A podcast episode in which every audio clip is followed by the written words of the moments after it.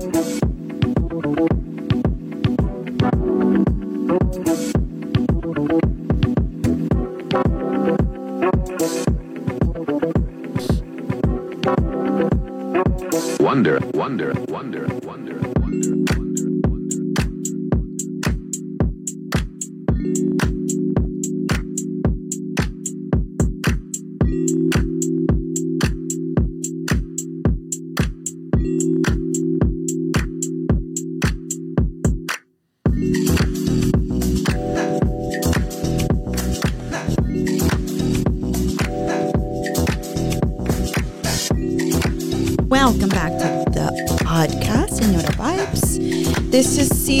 11, episode 12. It is the last episode of the season, and it has really taken, I think, everything in me to be here today because today's episode is one of the, probably the most difficult that I think I've ever recorded and I'm grateful that you're here. Thank you for following. Thank you for being a part of the podcast for the last three and a half years. We started the podcast in March of 2020.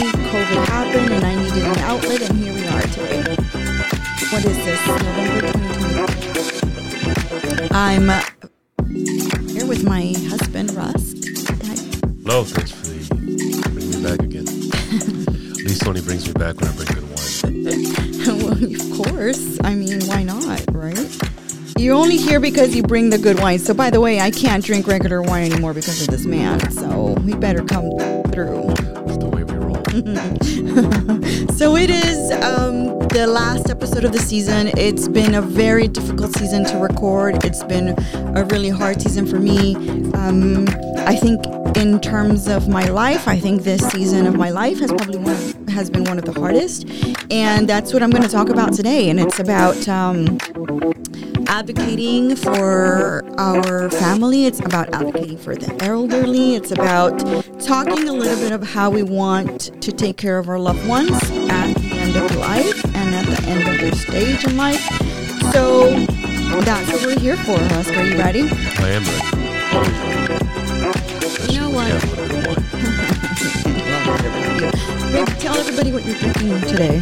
We are drinking. They're always interested in what you're drinking. We are drinking 2017 Carricante, which is a grape rattle that is specific to Eastern Sicily, and more specific to Etna. Obviously, one the categories of it, it's a AOC. It's a white grape from Eastern Sicily, and it's really prominent out there, and it's really up and coming. It's a great value, quality price ratio that you get uh, for this particular varietal. So 2017 Terra Nueve is the uh, producer, and it's an Etna Bianco, the grape is Carricante. Where can people buy it? You can get it at the Houston Wine Merchant. You can get it at AOC, which is the retail operation of Texas Wine School. Possibly, you could probably find it at Spec's as well. Those are the two uh, uh, retailers. What does AOC stand for? Art, Art of Cellaring. It's the retail wing of the Texas Wine School. It's where you can uh, buy your wine there. They got a lot of talented people that work at AOC. Got a master sommelier, a couple advanced, uh, one advanced sommelier, some WSET fours, and so it's it's uh, you're, not gonna you're not you can't go you can't go wrong by going to AOC and finding a bad bottle. It's all handcrafted and well curated products and producers that they uh, And Rusk, you just completed a test for one of your Italian yes right. So I, I started with the WSET program a few years back in 2020 when COVID hit. You know, all the uh, business kind of came to a lull in the action for a little while, so I needed something to keep myself busy. For the next two years, I went through the uh, WSET uh, courses and finally finished with level three, which was probably the most challenging. And then after I finished that, I, I did the uh, scholar programs with the Wine Scholars Guild. I, I did Spanish first, which was about six months. And then uh, after Spanish, I did French. And then after French, I did Sherry, which was a short program, very specific uh, grape route, a very specific region. Then I also did Texas, uh, level one. And now I just embarked on probably the longest of the three old world regions, Italy. It's split up in two sections, north and south. And most people take north first, but I always have to do things different because I just want to be different. And I decided to do south first. So I just finished south on Sunday, passed the exam. Now I probably embark on north next year, probably another four to six months, and hopefully wrap up Italy. Well, that's amazing. I'm just so proud of you and everything that you you've accomplished. You set your sights on uh, learning about wine, and that's what you've been doing since 2020, January of 2020. Uh, you got to start something. You got to finish it. Yeah, I agree. I agree. And that's why we're finishing this season. Thank you for that right turn. Yeah. Um, that segue right there, Rusk. Um, yeah, so we're finishing off the season. We're finishing off where we started for season 11. We um, started the season in, uh, I guess, August or September, August or September. And here we are, November of 2023. And to say that the last six weeks have been the most difficult of my life, I think is, is to say the least. I'm grateful to be here today to talk about it because um, it's it hasn't been easy. It's been actually pretty rough, but I think a lot of people don't realize. And I added this quote on my Instagram account the other day, and I think it's just so amazing that um, that some people captured the essence of the quote because if you know me, you know that I probably don't share a lot of my private life. But one thing I I, I did say in this quote, which is super um, accurate, was just because I carry it all so well doesn't mean it's not easy or doesn't mean it's not heavy. Just because I carry it all so well doesn't mean it's not heavy. So it's just kind of talking about all the heaviness that's been happening. So as many of you know, I've talked about this in other episodes about the sandwich generation and those of us that are, you know, Gen Xers that are taking care of our parents or taking care of our kids. Um, scoot over this way because we're on, on video. And so you can scoot over it all. I did.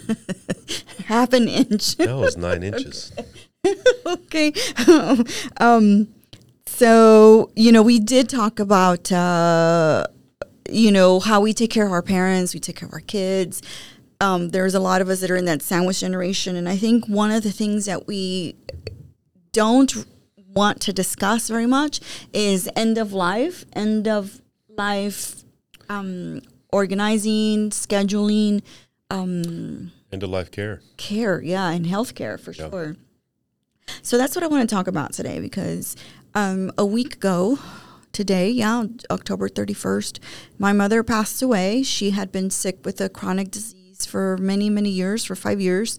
We discovered she had liver disease in 2018. yeah, January 2018.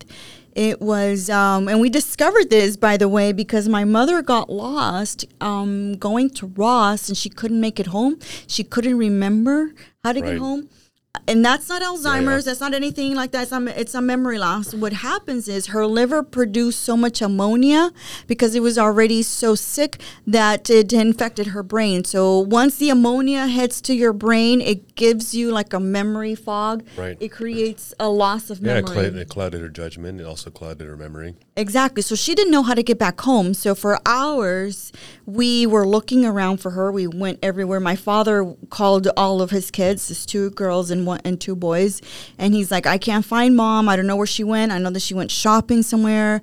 She was." At the Ross parking lot the whole time, and she couldn't make it home, and she didn't remember how to make it home. Right. That's how we discovered that she was pretty sick because she had severe memory fog, and that's the ammonia that goes from the liver to the brain, and it causes that memory loss. Right. So we took her straight to the hospital, Memorial Hermann at Spring Branch, and that's what they said. They said, you know, your mother has cirrhosis, and um, I think it was stage two. It was it, was in like quite advanced I yet, but it- stage two. Right. So we, you know, just followed the doctor's orders. This was 2018. This was January. We were ready to go off to a quinceañera in Paris in March, and she got herself together. She pulled it together, which is what she always did, and we headed out to Paris in 2018 for a quinceañera, and we had the best time. However, coming back, you know, you have to remember that she's sick and she's got a chronic disease. By the way, liver disease is a chronic disease, and a lot of people think that you get cirrhosis of the liver just from drinking a lot or just partying and all that. But no, my mother had it and it was a fatty liver disease. So it can be NASH. It's non-alcoholic liver disease. So for her, it was more hereditary. Her father had um, issues with his liver. He had hepatitis a few times.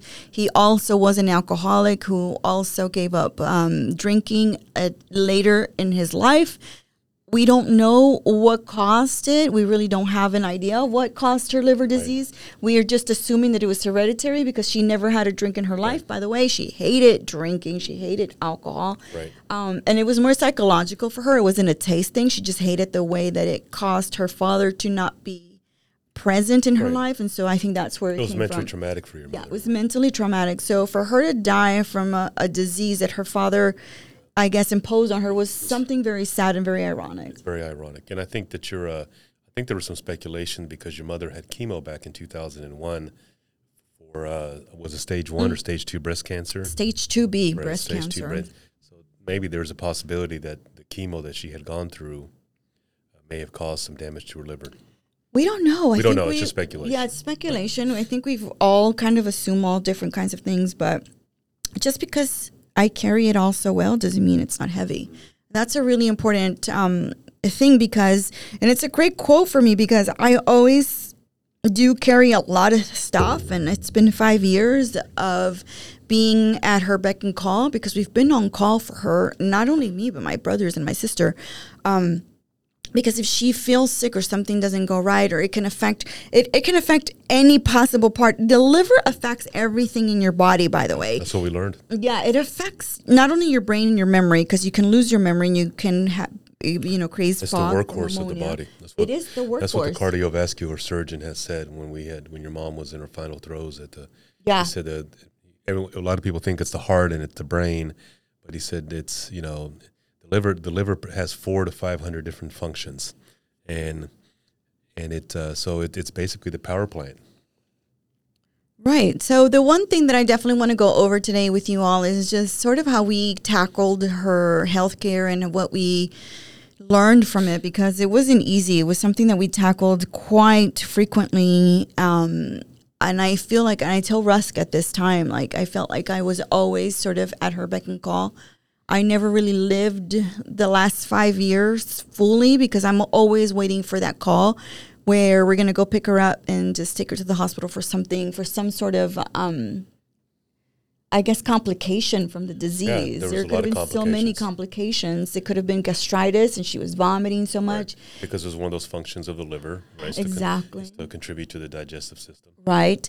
Um, she was on lactulose all the time, so right. she was having to drink that, and then her blood sugar was always going up. So she was either pre pre diabetic or diabetic. So we always had to right. manage her diet. Yeah, this last year was really tough. It was very hard. The, the previous four years or so were kind of you know kind of were. Mm-hmm smooth sailing for a while. But yeah. when 2023 hit, it, it really amped up, and the liver, as the liver went into uh, decline, and as the summer approached, the liver went to even further decline to the point where it was almost at the point where it was no longer uh, uh, working efficiently. I think the doctor had told me that it was up to like 20 percent, and then uh, you know to the final three weeks when your mother was in the hospital right here in October. Yeah. Uh, I, I think I think it was down to like five percent efficiency was what the doctor told me outside the uh, room talk to him separately. For sure. Right. For sure. And I think the one the one thing I definitely want to just do a shout out to Memorial no, sorry, to Willowbrook Willowbrook Methodist, Methodist Hospital. Yep. Um, they did an amazing job. My mom started at Memorial Hermann and then she moved that's why it keeps coming up in my mind. But it, she moved to the West Road well, area. West Road area, right? Uh, Jersey Village area. Yeah, 290 guest, uh, Beltway guest. Yeah, and then we moved her to that hospital over right. there. We moved her to Methodist Willowbrook, and they were fantastic. They were lovely. They were wonderful. And for all the times that we were there, they took care of her, and they were some of the best doctors I think we've ever talked to. But one of the things that I want to talk about is definitely give you some tips on how to talk to the doctors when you're going through this situation, because a lot of us are going to go through this situation, especially as our parents are growing older.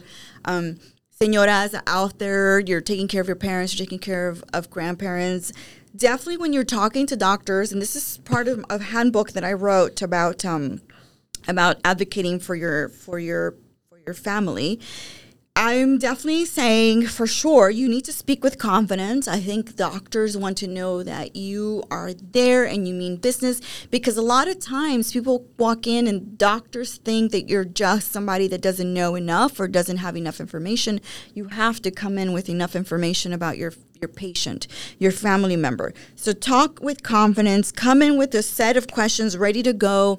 Talk about the symptoms your family is experiencing. Like documented. And I would talk to my mom, honestly, right before we head to the doctor. And I would say, Mom, what are you going through? Like, what are the things that you've been feeling? And I would document it and I would write it down in my phone in my notes. And I would say, okay, doctor, this is what my mom has been feeling for the last, you know, for few weeks. So definitely come in with your symptoms. Um, if you're meeting the doctor for the first time, Google the doctor and research them a little bit. Like get get their background, know know them a little bit. Sure. Find out who they are. Yep. Also, give them a list of immediate um, contacts, phone numbers, that kind of thing. If you're not feeling like, and also if you're not feeling like you're being heard, definitely um, change doctors. There's different doctors for different things. And if I felt like my mom wasn't being heard, I definitely asked for somebody else. Yeah, no, I mean, it's a you and uh, your sister particularly uh, did a wonderful job of staying on top of uh, your mom's uh, healthcare needs. As far as I know, for the last 20 years, but you guys really stepped up these last six months or so. And then these last three weeks, and it you know, it's you know what they always say: it's a ounce of prevention is a pound of cure. And if you guys, uh, uh, if it if it, uh, I don't know, it's just like I, I haven't been through it. Yeah. I haven't been through it myself. My parents are kind of old too, but I'm I'm pretty sure my parents' times are coming in the next few years, and you know you. You've also had those moments when you have to go and pick up your mother doctor. Yeah, but it's but it's never been anything serious. It's just been like minor mm-hmm. stuff where she had earache and stuff like that. I think if you are their caregiver, like definitely have a preparation checklist. Again, I have that on my website. Go over there, and I'm also, I'm also going to link it on my on my on my um, podcast episode.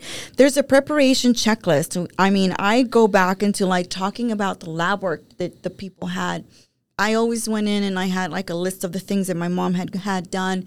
And one of the things that she always hated and was just the worst thing in the world was when she had to have blood drawn because she could not she didn't have veins in her in her arms that were um, easy to tap. So that was always an issue. So I always reviewed those things with the with the nurses that were going to tap her blood because I always said to them, you have to be super extra gentle with her because she number one is traumatized by it because they poke her poke her poke right. her hurt her hurt her she's traumatized. And number two you have to use an ultrasound machine. Yeah. so you have to know your patient really well so that when you get to the hospital you get to the clinic or wherever you're going that you advocate for them and say you cannot get blood drawn from her unless you have an ultrasound machine because you will not be able to get a vein. And if you try you are going to torture my mother. Right you don't want to do that. Yeah. Do not torture my mom. Yeah, your mom was tortured quite a bit this year. Yeah, she was. And thankfully, she had people that would advocate for her. But at the end of the day, when she was there the last month and a half, she, we had to have a midline um, inserted in her arm because we couldn't find a place for her. Right. So, um, you know, have your checklist ready. Talk to those doctors. Be um, prepared for those moments and those big questions. I would say when you're in the hospital, be involved, speak to the doctors, speak to the nurses, and I go over what did they just have done, what was the exam, what did it say. Uh, the wonderful thing about um, Methodist Willowbrook is that we have a chart, and they would they would definitely put everything on her chart. So there's a my chart. You log in, you go in there, and it gives you everything that they've had all of their tests, everything that they've had. Um, yeah, the my chart, my chart is very convenient. I know it's great. It's an amazing tool, so definitely stay on top of that. And then I also talk about like what to talk, of, what to do when you're at the hospital with your with your family. Um, the things that would make them happy and the things that would thrill them. I know that my mother loved when I would bring that tomato soup from La Madeleine. Yeah. and I warmed it up for her. She loved it. Yeah, yeah. And I know that her doctors didn't like the sodium. I know they didn't have, but you know what? At the end of stage, she just needed some relief and some um, something that made her happy. Yeah, it made her comfortable. And it made her right. happy. Kind of gave her some uh, solace in the, uh, situa- the situation that was she was in. So, family support is super important, and I think one of the things that Rusk and I always talk about is, you know, when you you're going through a situation like this with your family, and you guys have um, extended family, or you're the caregiver, and you have a, a family of your own. Again, the sandwich generation, we're right in the middle, we're the little baloney between the two breads. Um, I always had a really um, really really good one-on-one with Rusk about what was going on with my mom. That way he knew that I was required that I needed to be there. If I couldn't be there my sister was going to be there. If she couldn't be there my brother was going to be there. But it's so important that you have that conversation with your family especially when you're taking care of parents and you also have that conversation with your own kids because even though you think the kids are just going to function and it's all going to go well and it's going to be okay, the kids know what's going on. Right. No, no, they were they were feeling it for sure. We were all feeling it, especially these last three weeks in October. Uh, it was it was intense for you. It was intense for your your brothers and sisters. It was intense, obviously, for your father. Your father used to your father would call you several times a day. Yeah. He kind of felt helpless. You guys were helpless. We were helpless. Um, you know, we were kind of on pins and needles and on the edge, wondering, you know, what's going on because you had a job, you had to go to the hospital, you were sh- trying to shuffle both. You were trying to also be a mother and a wife, and we were telling you it's not. We don't need you to be a mother and a wife right now. We need you to take care of your mother. We are trying to make those uh, alleviate at least that part of the stress and make it easier. And we got this at home and you know it was it was it was a tough time these last three weeks and especially the last like 48 to 72 hours when when the doctor the general physician had uh, decided oversaw the all the specialists and he had called in and he had he had he had talked to you and he said you need to bring in your entire family to make a decision because there isn't that much that we can do for your mother anymore. Yeah. she's at end stage liver disease. Uh, she had these uh, she had a hematoma that has started in her knee that has spread through her entire right leg and then into her back. And we kind of knew that we were approaching the end of your mom's life and and it was it was torturous for you and we felt you know the boys and I really felt sorry for you because we couldn't do anything we wanted we wanted you to be happy and also to be aware that of the realities of the situation at the same time Right, right, right. so it, it was it was tough. I mean, it was it was tough to watch, especially somebody that you know was a great. She was a great abuela. She was a great grandmother. She was a great wife. She was a great mother to you guys. Uh, she loved her grandkids. Uh, her her duty, her role in this world was was to be a mother, to be you know That's all she wanted. that's all she life. wanted to be, and, and and she's exceeded that expectation. She was one of the best out there. I agree. And I think one of the words that you mentioned earlier that I think it's important that we reiterate is you feel helpless. You feel helpless Yeah, as much sure. as you try to to be on top of all the doctor's appointments, to be on top of her medicine, Right. to make sure she's got her appointments, to make sure she's following her diet, to making sure that she's not doing anything that's going to be detrimental to her health. You feel helpless at the end of the day when she is Right. sick at the hospital and you can't do anything about it. And I think that's the worst part for her caregivers Right. um, her kids. We saw how much suffering she had. So she was doing fine for five years, and until like recently, she started to deteriorate. And then she took a trip to Merida with my daddy, and she fell, and she fell on one of her legs. So on her knee, Right, on she her was. right knee. They had rent. They they did a tour out Right. Mm-hmm. there. Got on a double decker bus, and she slipped from what we've been told, and she hit the knee, and that's kind of where. You Yeah. know, that was the beginning of the end. That was the Unfortunately for your mother, end. because she had no liver, and most healthy people or somebody with a semi-function liver could probably bounce back from that, and she couldn't bounce back from it. She couldn't. But, but she was she was at that point she was already at end stage, and that, that was unfortunately, no pun intended, that was Yeah. kind of the nail in the coffin. That was that, right. that was a nail in the coffin, and that's really the catalyst that led to everything. Because when she fell on that leg, she she developed a hematoma, which is you know when you get bruising and the bruising doesn't go away, Yes. and the It causes blood swelling. right, it causes swelling, and the blooding doesn't the blood doesn't clot, Clot, yep. because her liver isn't clotting, Right. and she's getting um, blood, and the blood still doesn't work. She got pints of blood at the hospital. She was losing a liter of blood a day. Yeah, And what we learned was. was, uh, from the doctors is that the liver uh, um, triggers a hormone, creates a hormone Yes. for the bone marrow uh, to develop to produce platelets to coagulate the blood. But as we also Right. learned that at that age, your bones, and I didn't know this, I, I thought your bone marrow existed throughout your bones through, through your whole life. As you get older, your bone marrows dwindle and they only end up in the pelvic region. So, Right. so there's no, there's, there, you have, you're now, you're now, the supply of bone marrow and the supply of platelets is now isolated to very small portion of your body. So the probability of producing those platelets is now diminished. And I think that all kind of cascaded into a, a bad situation for your mother. It did. It definitely was like a domino effect, and I think the fact that you know she fell and she cre- she she developed a hematoma, which ultimately her vascular doctor said she's not absorbing the blood. You know, you when you get bruised, eventually your your body just absorbs it because your liver is working overtime to absorb it. But hers wasn't, and her and when her liver start started um, deteriorating, her kidney started deteriorating as well. So little by little, every single organ was um, not working anymore.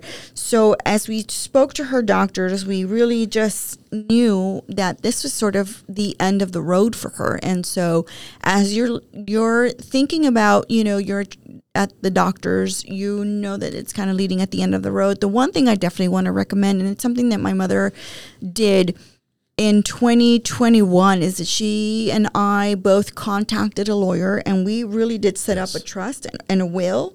And we had a conversation with our lawyer, Mitzi Rivero. Um, she was our lawyer. She was fantastic and a lovely lady who was super patient with my parents. And she created a will for us.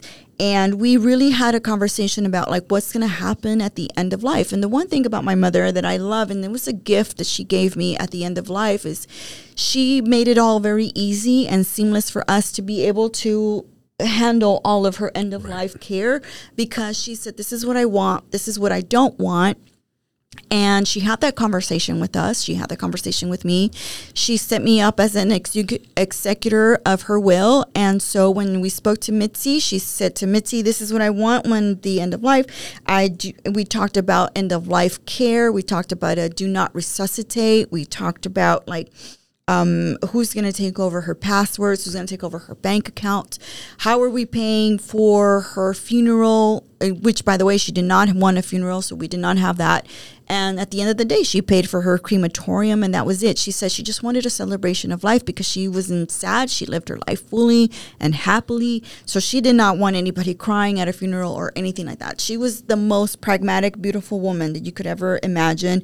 And I'm so grateful for that because those are the lessons that I still take on with me because we followed everything to the T. So at the end of the day, October 31st is when she passed, and we were called upon her home because my brother was there with her. Again, we had all taken turns taking care of her. We were finally at hospice care, which I want to just mention. Silverado Hospice Care was fantastic and they were lovely. Um, and uh, as I was talking to them, I gave them our directives for the physicians, I gave them the directives for the family and surrogates. I told them about my mother's DNR, so she had all of that. So make sure you have all of those documents ready to go because when they pass, at the end of the day, you do have to call 911 or a doctor needs to come in and certify their death. Yeah, that's what we. That's you know, I never had. I've never had anybody close pass to me. I don't have a large family in Houston, so it was a, it was a little bit of a, a learning lesson of how this uh, process works. And it's great that Alicia's parents and her brothers and sisters had one. They all get along, which is fantastic. It's so many times that you don't see siblings, and there's a lot of rivalry and Yeah. a lot of dispute and and vitriol that goes on. But that's not the case in Alicia's Lisa's family. So that made for a lot, a, a lot more of a seamless process. And and uh, but the fact that they had everything prepared ahead of time also made it for a very seamless process. Unfortunately, we're all heading in that direction one day, and why make it difficult on the people that love you by not being prepared for it? And the fact that they had the DNR, that they had the directives, uh, that the uh, uh, that it was all kind of it was all kind of arranged. The will was set up, and and it just it'll, Yeah. it'll you know a lot of a lot of time you know I read in the business section. I follow this estate planner guy, and and the stories that he he uh, retells in his article of all the people that don't have this stuff prepared and the complications and the difficulties. And it's already a bad situation to begin with. And why make the situation worse? Because it's already, you know, it's it's traumatic, it's sad, it's depressing. It's not anything of the positive nature. And and if you don't uh, you don't prepare yourself for these kinds of things, it, it made it easier. So they, they were all ready to go. So as soon as Alicia's mom passed in that afternoon, Yeah. we were advised to call 911. You know, the paramedics showed up. They did their thing to to confirm death, and then uh, the hospice uh, care had uh, filled out some paperwork, and then the next thing was on to the funeral home. They were there within an hour, and she her her intentions were very clear. She didn't want a funeral. She wanted Right. cremation, Yes. and nothing fancy, no frills. But you know, to each his own on what they how they want to handle their death. Yeah. But the important thing is is that these things were handled ahead of time because trying to scramble to do all this the last minute, especially the DNR and the directive is huge because that's one thing that we kept getting um, asked for was did you have a DNR and then when we produced it do you have a directive? Yes. and we Alicia had all that paperwork ready to go. We handed it to the hospice. We handed it to the paramedics. Uh, we handed it to the funeral. And I, I, I think it was a funeral home. I, I lost track of who all we handed it to. But it was asked No, it's it a was lot. it was asked several times. And uh, you know just it, it makes for a lot easier process in such a traumatic and saddening and depressing situation definitely important that you really have that conversation ahead of time because I'm I'm just looking at the dates for our directive and it was signed in February and it was February of 2022. So this is literally a year and a half ago when we signed all these documents, February 2nd, 2022. And it's directives to physicians and it does say terminal condition I request that all treatments other than those needed to keep me comfortable be discontinued or withheld, and my physician allow me to die as gently as possible. And that is something that she signed, and it's here, and I have that because I made sure and I knew I had to have that conversation with my parents because um, it's important